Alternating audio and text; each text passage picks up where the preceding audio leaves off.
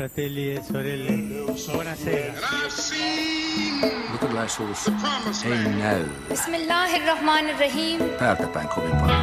In the name of God. Taantuma on tuottanut kyllä nuorempia perheitä. Selittelemättä I do not heed. It is this unseen power Onko veli elävässä uskossa? Tietääkö sisar, milloin sisar tuli uskoon? Paljonko kello silloin oli? Toisille kristityille uskoon tulo, voimakas kääntymyskokemus ja todellinen uskon ratkaisu on aidon kristillisyyden mitta. Kun ottaa Jeesuksen vastaan, syntyy uudelleen entistä ehompana. Toisia uskoon tulopuhe kauhistuttaa. Moni uskoo ihmisen jo kasteessa tulevan kristityksi, siis lapsena jo. Usko ehtii sitten myöhemminkin. Saako luterilainen tulla uskoon ja seuraako siitä elämänmuutos, joka kantaa herätyskokousta pidemmällekin? Ja mitä ylipäänsä tarkoittaa se, että joku tuli uskoon? Tätä kysyy Horisontti. Minä olen Samuli Suompää. Ja minä Anna Patronen. Tervetuloa Horisonttiin Heli Karhumäki, Kansanraamattuseuran sanalehden päätoimittaja ja tervetuloa myöskin Kalle Hiltunen, herättäjäyhdistyksen yleissihteeri ja pastori. Ja tokihan Heli Karhumäkikin on körtti siitä huolimatta, että on Kansanraamattuseuran lehden päätoimittaja. Aivan. Niin, ja sitten meillä on Olli Valtonen, sosiaalialan järjestö Helsinki Mission entinen toiminnanjohtaja. Olet siis jäänyt juuri eläkkeelle. Tervetuloa. Aina yhtä vavahduttava toi entinen. niin. Mutta hei, ootko Olli huomannut, että, että Wikipedia kertoo, että sä edustat karismaattista liikettä? On, on. Et mä en tiedä, miten mä voisin kertoa niille, kuka mä oon. Et se, se ei siis tota, pysty ilmeisesti vaikuttamaan. Ne on hirveän vanhoja tietoja, mutta en häpeä taustani. Jos Heli Karhumäki kirjoittaa Olli Valtos elämä kerran, niin sen jälkeen Wikipedia on helppo korjata, kun voidaan viilata siihen elämä kerran.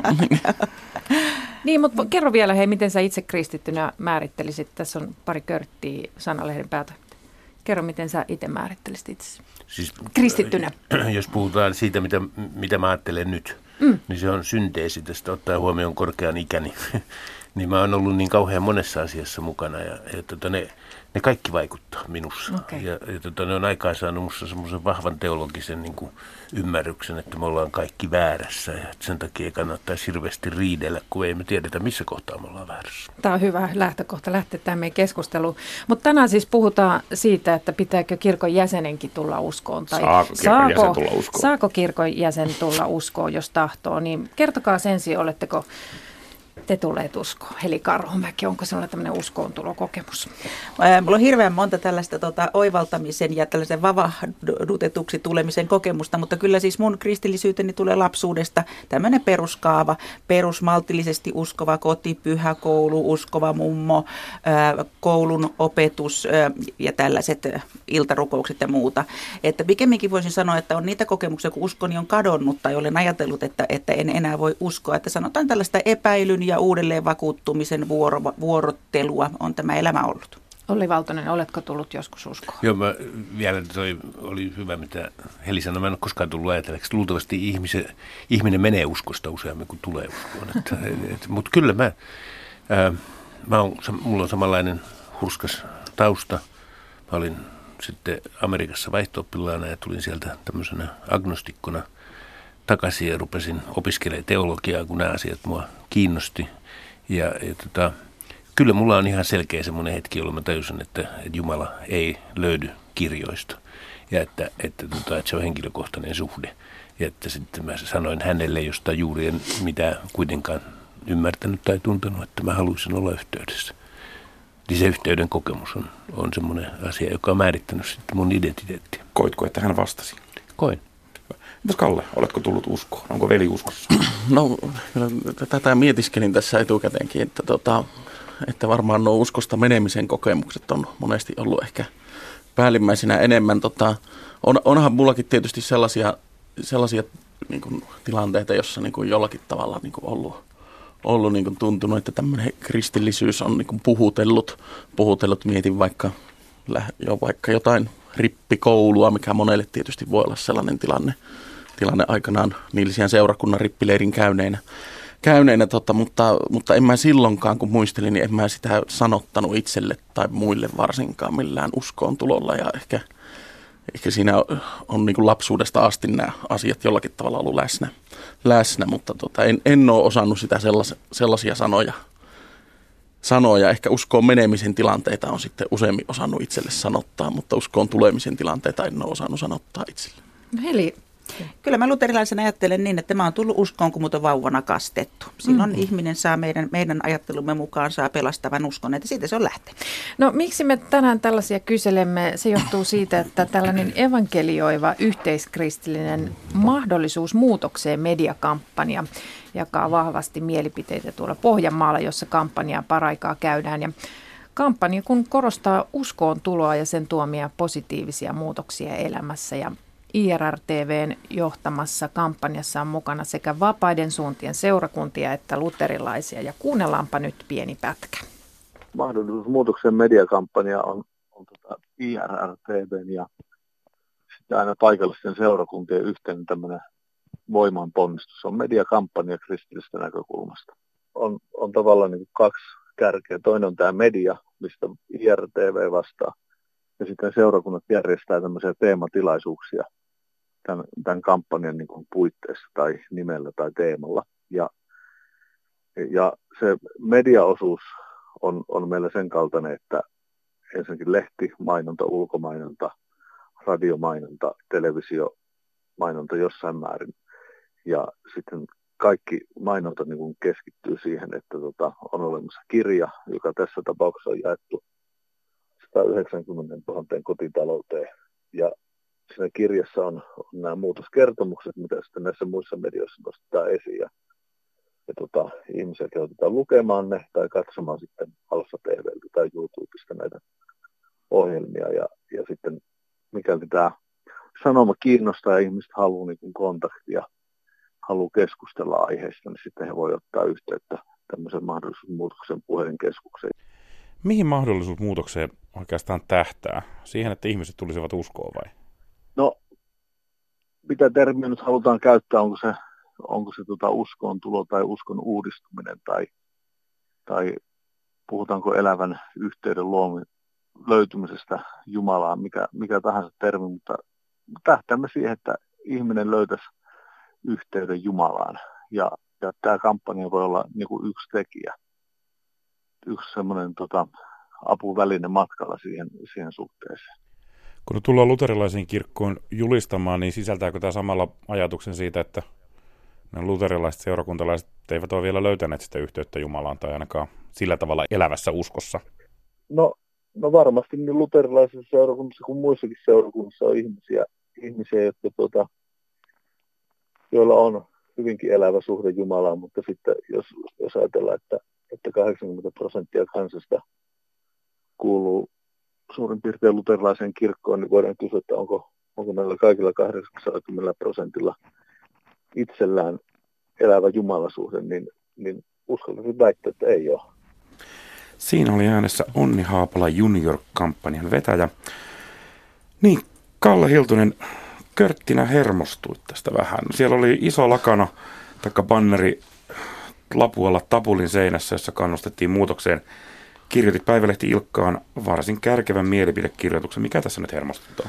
No varsinaisesti en kirjoittanut siitä lakanasta siinä tapulin seinässä, mutta, tota, mutta mä, mä tartuin siihen, niin kuin, siihen kampanjan niin kuin materiaalista nousevaan siihen muutospuheeseen ja siihen, että, siihen, että tota, kristillisyys, kristillisyyttä siinä kampanjan materiaalissa niin kuin mainostetaan muutos edellä jo otsikossa lähtien otsikossa lähtien ja siellä niin kuin kysellään sitä, että, vähän niin kuin, että on monia asioita, ihmiset haluaa muutoksia, riippuvuuksia ja, ja, ja tota, ystävyyssuhteita. Monia niin kuin luetellaan.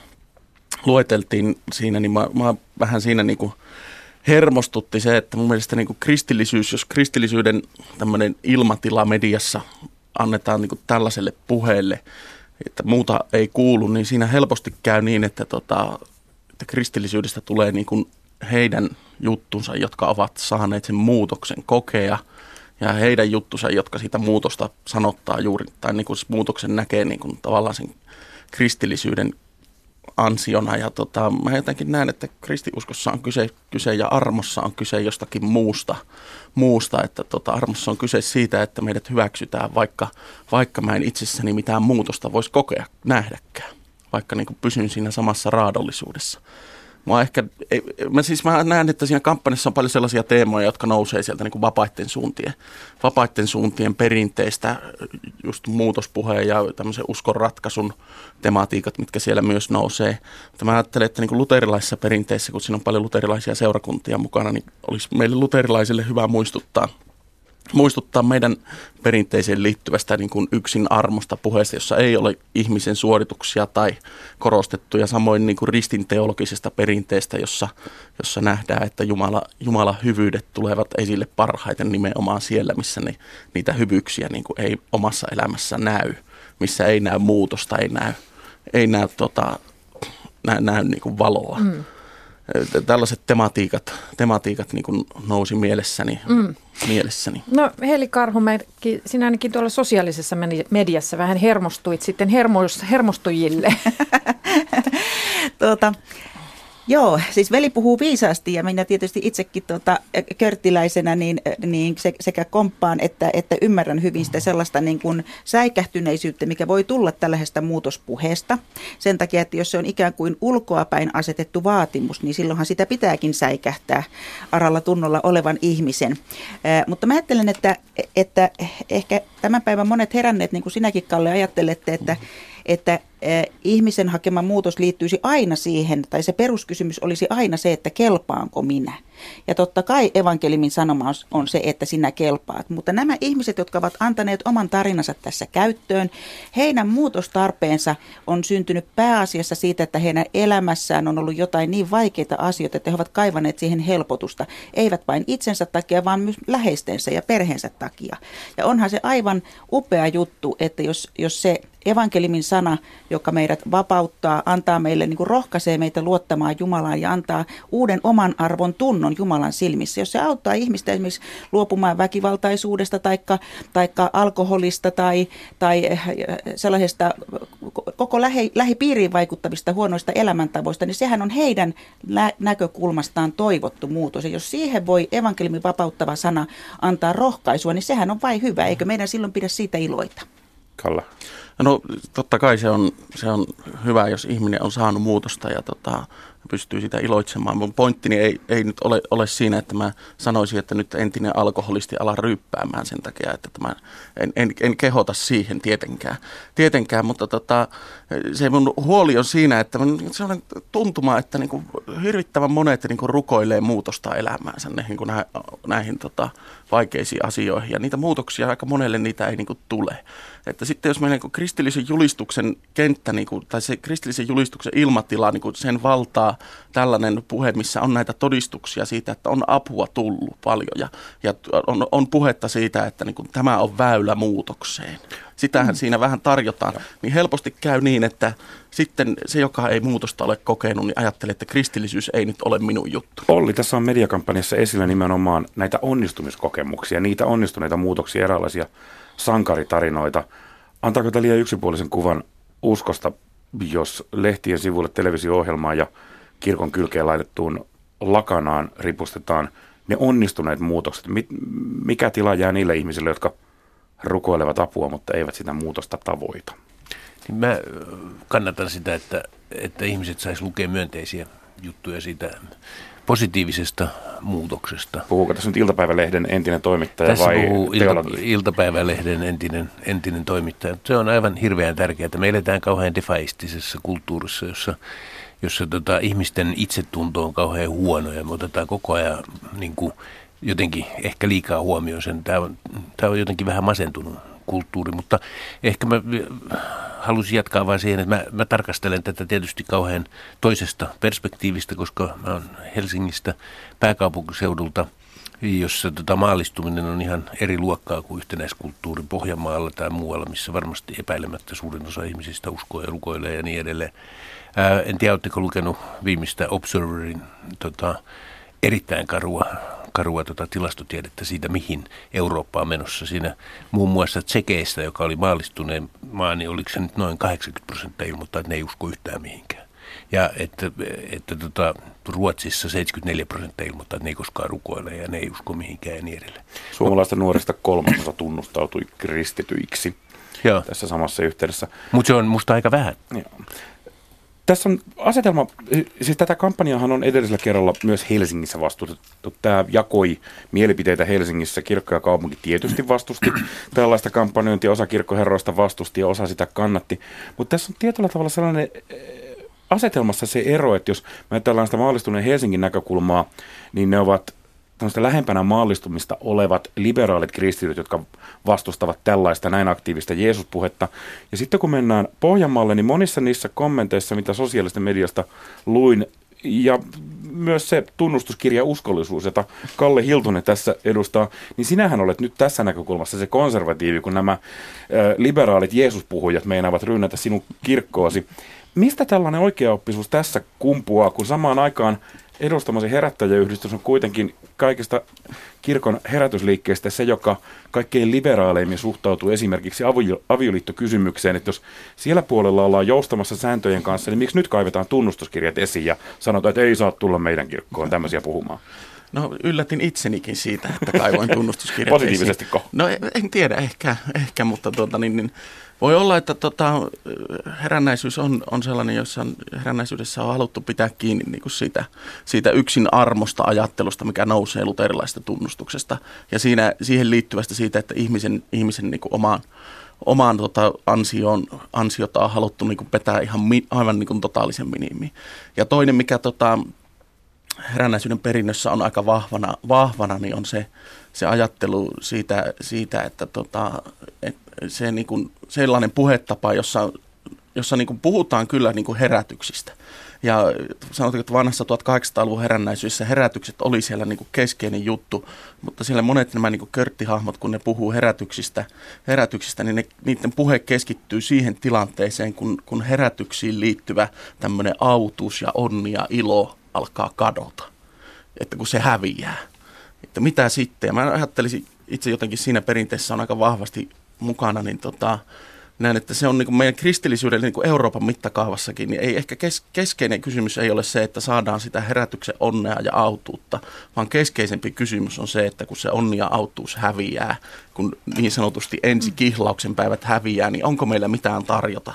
Onko meillä niin kuin tarjota, tarjota kaksikymppiselle nuorelle ihmiselle, joka ei enää muistakaan sitä rippikoululle leirin onnea ja autuutta, vaan onkin jo, onkin jo jossain muissa maailmoissa. Olli Valtonen, onko teillä mitään tarjota?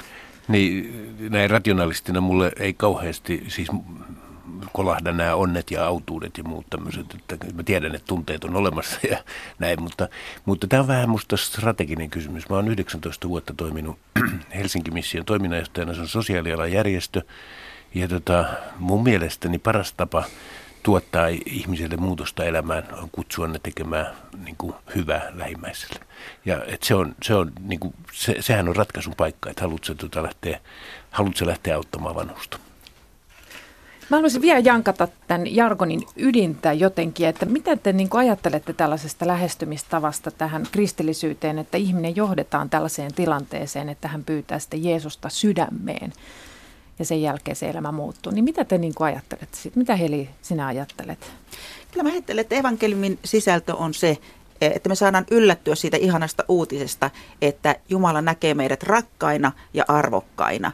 Ja sen merkityksen kokeminen voi tullessaan tuoda myös muutosta elämään. Eihän nämä kertomukset, joita tähän missiokampanjaan liittyy, niin ne eivät ole mitään menestyskertomuksia siinä mielessä, että ihminen jotenkin ulkonaisesti menestyy tai loistaa, vaan siitä, että heidän kärsimyksissään, heidän kysymyksissään siihen tulee sellaista valoa ja iloa, että he jaksavat sen arkensa paremmin kuin ennen.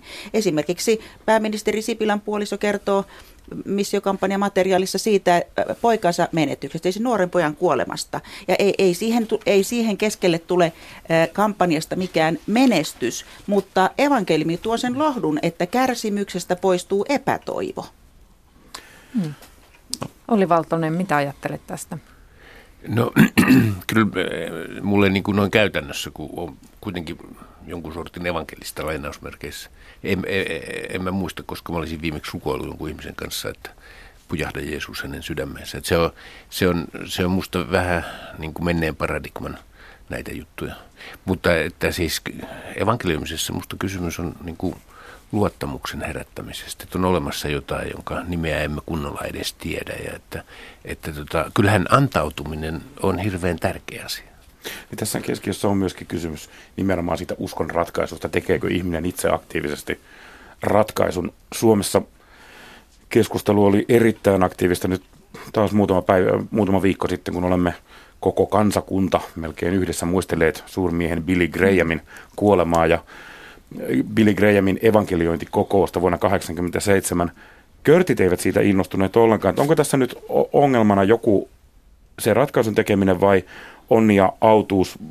Körttiliikkeen suurmies Jaakko Elenius puhui nurmikentälle lahdattavaksi kutsutuista silloin, kun Billy Graham kutsui ihmisiä kentälle ottamaan Jeesuksen sydämeensä. Heli Karhumäki olet kirjoittanut Jaakko Eleniuksen elämäkerran. Mikä tässä Eleniusta närästi ja Körttejä yleensäkin tässä ratkaisussa?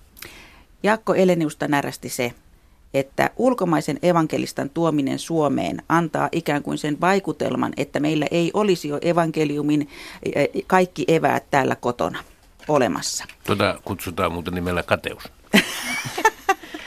Mitä sä Olli muistat tästä vuoden 87 suurkokoussarjasta Olympiasta? No mä olin silloin viestintäjutuissa, että mä en ollut sillä niin kuin varsinaisesti niissä, mutta kyllä mun mielestä se oli ihan mahtavaa nähdä, kuinka paljon niin kuin ihmisiä kerääntyi. Ja, mä tiedän edelleenkin ihmisiä, jotka, jotka silloin meni lahdattavaksi, käyttääkseni tätä termiä sinne, sinne viheriöille, ja jotka on edelleenkin onnellisia siitä, että, että heidän identiteettinsä muuttuu.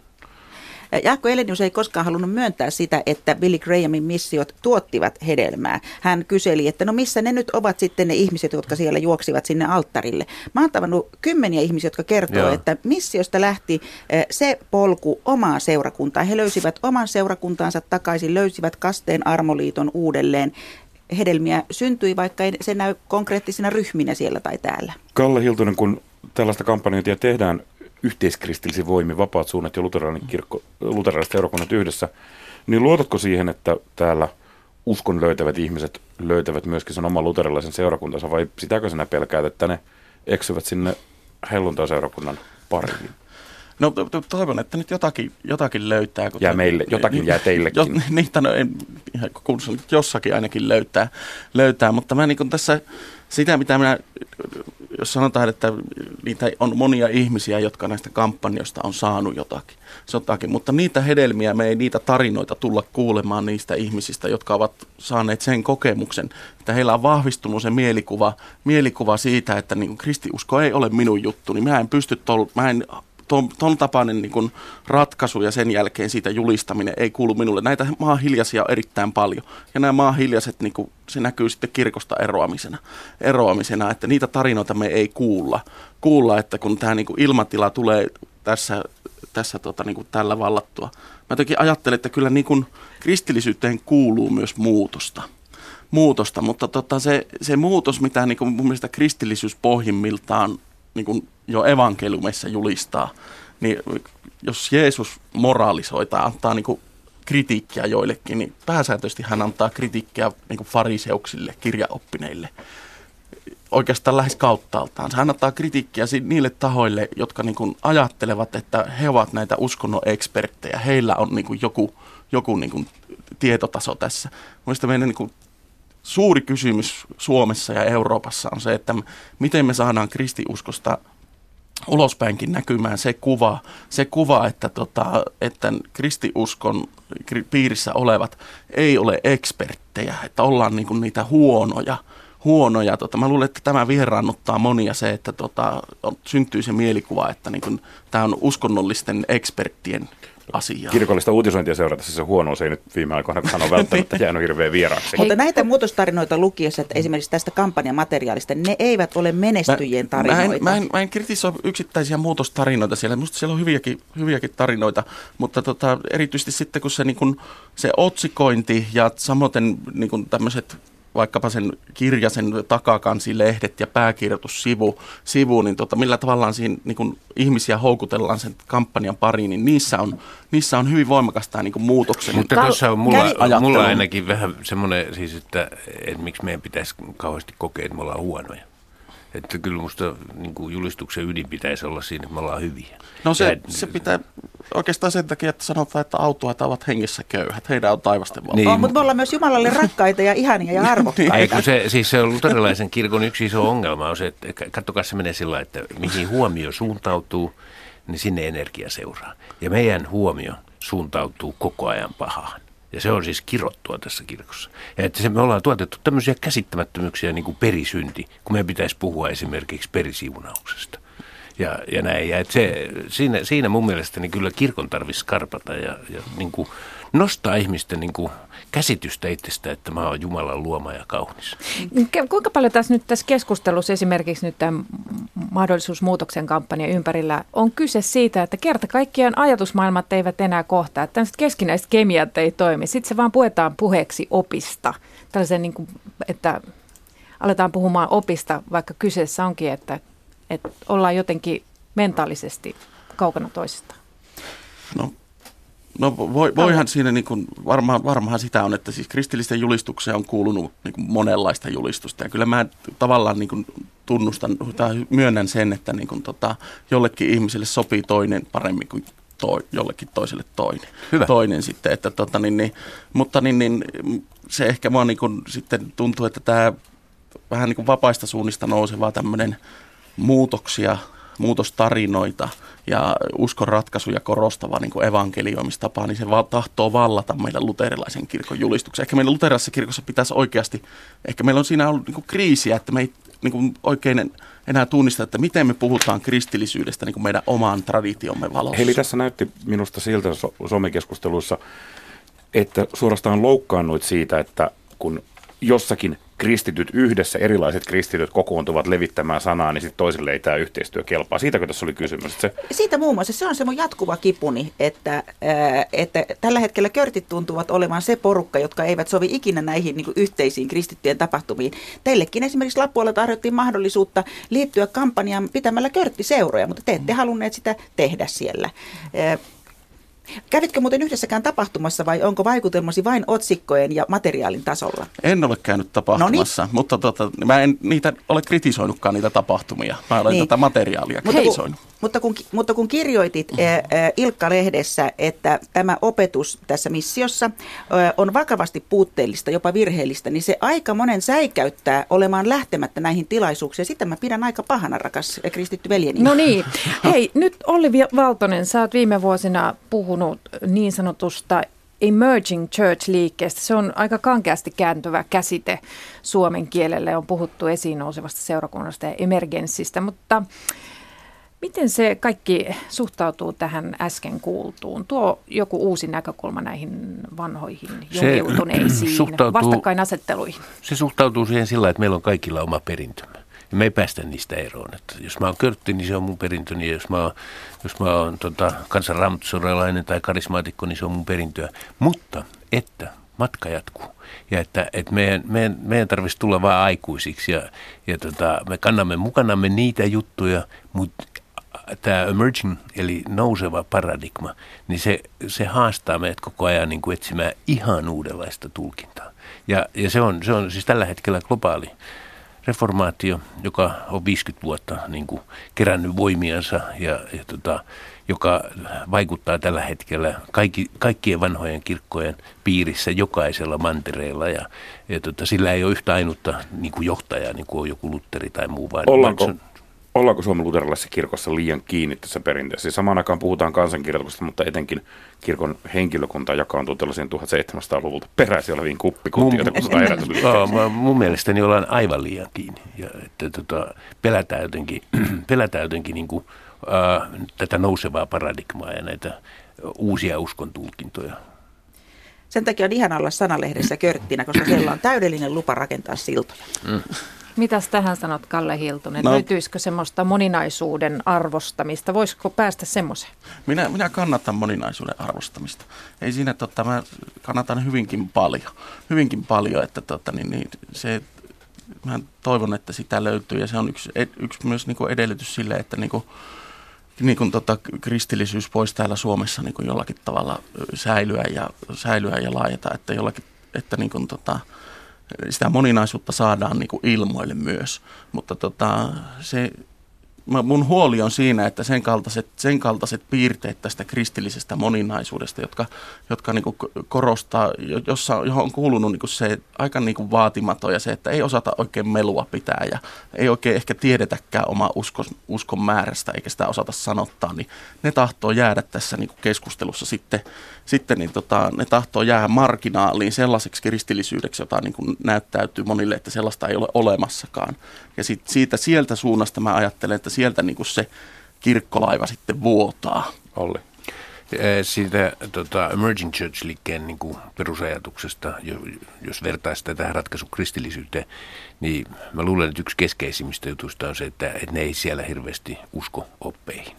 Ja että, että ratkaisun vaatiminen siinä näkökulmassa, että sun täytyy nielasta joku paketti, joka on sitten milloin minkäkin niin kuin, taustan näköinen, niin että se, se, on, se, on niin kuin, se, se kuuluu menneisyyteen. Ratkaisun vaatiminen jakaa seurakuntalaisia ja kirkon työntekijöitä.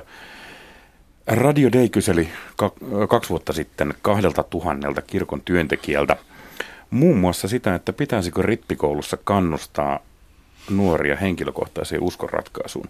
Vain 25 prosenttia kirkon työntekijöistä oli sitä mieltä, että kannattaisi kannustaa tähän. Yli 40 prosenttia piti uskonratkaisuun kannustamista huonona asiana. Mahtuuko tämmöinen uskontulopuhe nyt luterilaiseen kirkkoon? Heli. Mä ajattelen, että jokainen konfirmoitava nuori on tunnustava kristitty, koska hän konfirmaatiossa tunnustaa uskonsa. Ja hän myös ottaa Kristuksen vastaan, koska hän nauttii ehtoollisen, jossa otetaan Kristus vastaan. Ja, ja on tietenkin ihanaa, että rippileirillä on niitäkin, jotka havahtuvat tähän ö, kristillisen uskon perintöön ja, ja ottavat sen siellä omakseen. Mutta ei myöskään ö, näitä, jotka eivät niin sanotusti tule uskoon, niin mikä, mikä identiteetti heille jää, jos vain uskoon tulleita pidetään kristittyinä. Kyllä jokainen konfirmoitu on kristitty. Sen takia tätä jakamista uskoon tulleisiin ei pitäisi missään tapauksessa korostaa. Mä luulen, että siinä niin kuin pelätään ehkä semmoista käännyttämismentaliteettia, jossa manipuloidaan ihmisiä ja sehän on nuoren kohdalla aivan hirveän niin kuin vahingollinen juttu. Aivan. Sellainen tuomitkaamme. Tässä Heli, Heli puhui viisaasti siitä, että, tota, siitä, että näin, tämä uskoon tulokokemus, että sitten että ei pidä unohtaa niitä, joilla ei sitä ole.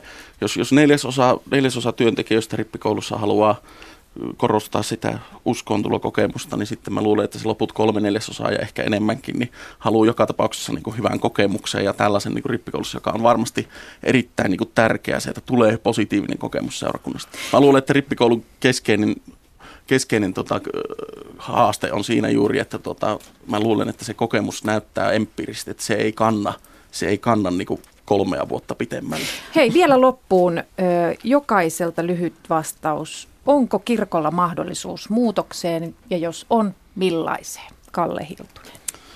No, lyhyt. On mahdollisuus ja mä toivon, että se muutos on siihen suuntaan, että, siihen suuntaan, että kaikki ihmiset voi, voi nähdä, että tämä tämä on tota, nimenomaan heikkoja ja niiden, niiden niin kuin lafka, joka ei, jotka ei, niin kuin, eivät voi itsessään suuria hengenmestareita nähdä.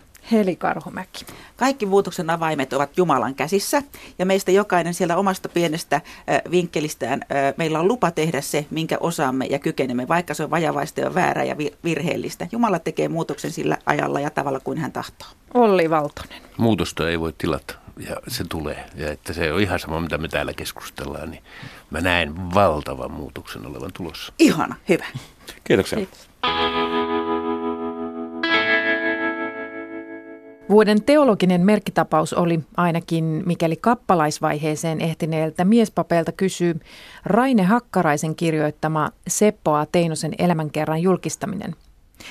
Teinonen oli kirjan nimen mukaisesti mystinen maestro ja jätti lähtemättömän jäljen yliopistoteologiaan ja useampaan kuin yhteen sukupolveen teologeja.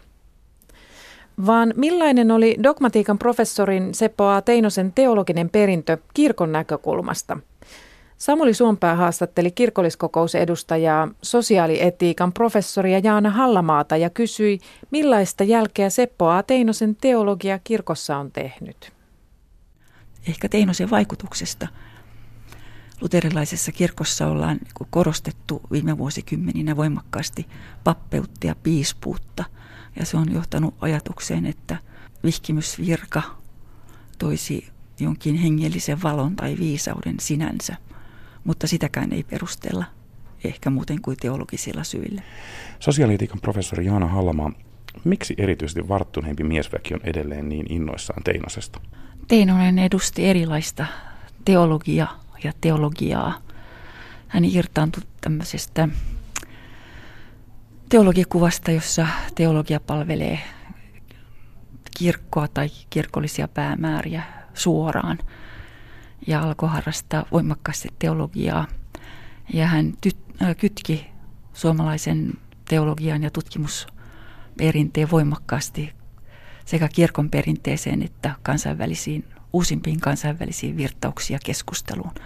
Hän oli äärettömän tuottelias, äh, erittäin äh, innovatiivinen, mm, rönsyilevä. Sitten hän oli hyvin epäsovinnainen, niin että ei tiennyt mitä odottaa häneltä. Ja sitten hän oli, niin kuin tässä Haikaraisen kirjan nimessäkin on, mystinen maestro. Ihmiset eivät saaneet häneen, hänestä otetta. Ja tällaiset niin voimakkaat persoonat, jotka näyttää olevan kykeneviä ihan kaikkeen,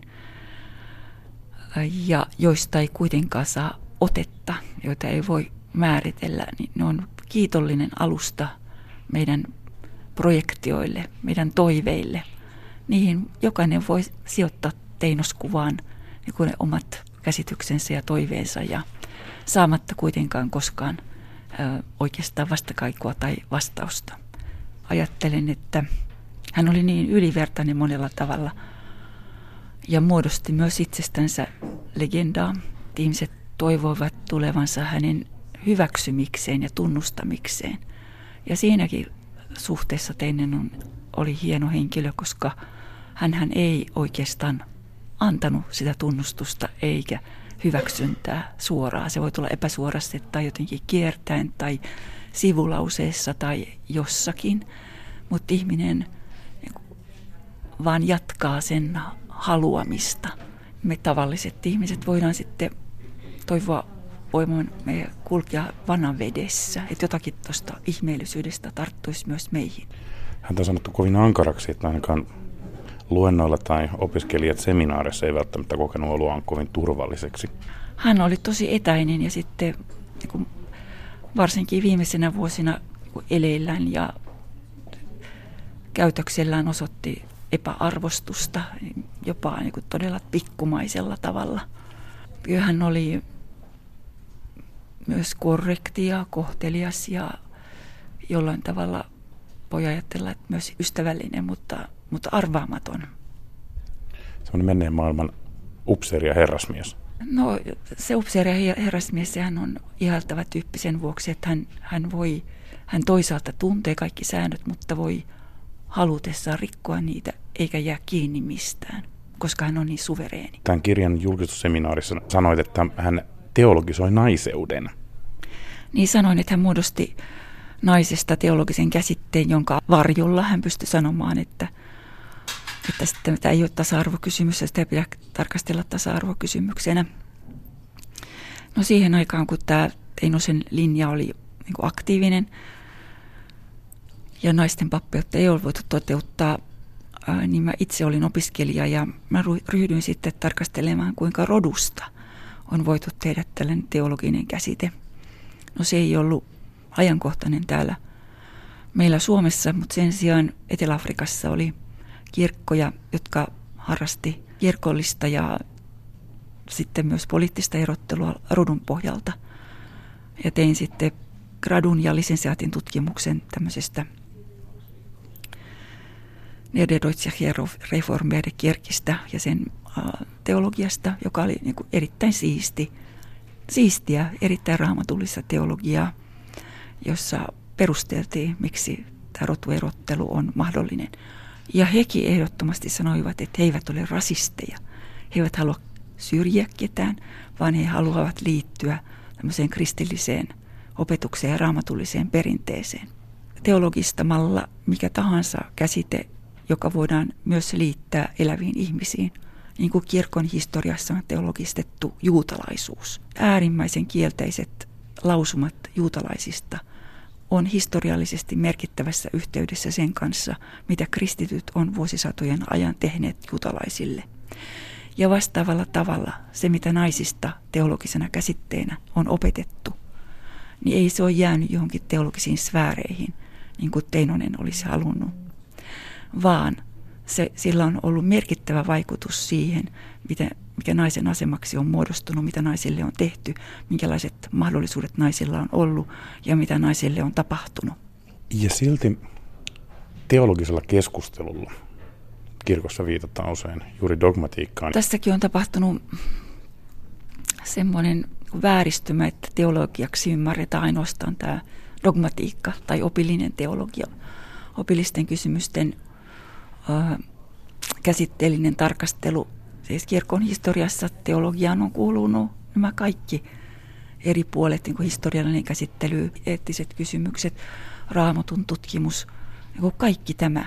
Eikä se ole niin, että nämä vain palvelisivat sitten jotain dogmaattista työskentelyä, joka on siellä huipulla. Kirkon elämä ei ole vain jotain oppia, niin myös kirkollisessa päätöksenteossa nämä kaikki eri puolet pitäisi ottaa huomioon. Teologisessa tiedekunnassa opiskelijoiden joukossa erottuu helposti ryhmä, jota voisi kuvailla systiksen pojiksi. Lutterinsa ja kirkkoisät ulkoa osaavia nuoria miehiä, jotka lähtökohtaisesti on sitä porukkaa, joka kirkossa nousee sitten myöhemmin johtaviin asemiin. Onko meillä edelleen käytännössä poikien teologiaa ja tyttöjen teologiaa? No en sanoisi noin. Kyllä on totta, että dogmatiikka on, siis siellä on suhteellisesti enemmän miesopiskelijoita kuin monissa muissa teologisissa oppiaineissa, mutta on kyllä dogmaattisesti koulutettuja, korkeasti koulutettuja naisia. Ongelma on lähinnä se, että, että kirkko ei oikeastaan tunnusta tai näe naisten teologisen asiantuntemuksen koko kirjoa. Että sitten kun etsitään dogmaattista asiantuntijaa, niin sitten se etsiytyy justiinsa näihin poikiin. Ja kyllä varmaan tämä tota, Teinosen tallin perinne elää alaviitteenä sillä tavalla, että sehän tarjoaa myös jonkun samastumispinnan ihmisille. Toinen tässä niin sanotussa Teinosen tallissa yhdistävä tekijä on tietynlainen korkea kirkollisuus, vähän enemmän ristimerkkejä messussa, suurempi kiinnostus messun yksityiskohtiin ja tietynlainen rakkaus katolista äitikirkkoa kohtaan. Teino itsekin kääntyi katoliseksi lopussa. Hän kirjoitti jo aikaisemmin, että luterilaisuus on kuoleva uskonto ja luterilaisten paikka olisi osana katolista kirkkoa. Mikä verran se näkyy kirkon arjessa, että millaiset miehet ovat kirkon opillisia kysymyksiä tuleville papeille opettaneet? Sekin näkyy sellaisina alaviitteinä, että sitten kun naisia ryhdyttiin vihkimään papiksi, niin monet ajatteli, että vaikeudet johtuu jostain välivaiheesta ja nyt vaan eletään ne ohi ja niin kestetään, mutta nämä MeToo-kampanjat, niin ne osoittaa, että siis ihmisillä, naisilla on karmeita kokemuksia, joista he ovat voineet, joita he ovat voineet tuoda julkisen käsittelyyn ja joita on monesti vain niin yksin joutuneet prosessoimaan. Ja, ja sitten siis tähän niin epäviralliseen lausumattomien totuuksien joukkoon kuuluu myös se, että, että nämä naisten kanssa yhteistyöstä kieltäytyvät ovat jotenkin erityisen sankarillisia uskovaisia. Ja että juuri he joutuvat tässä nyt niin kun kärsimään uskonsa tähden.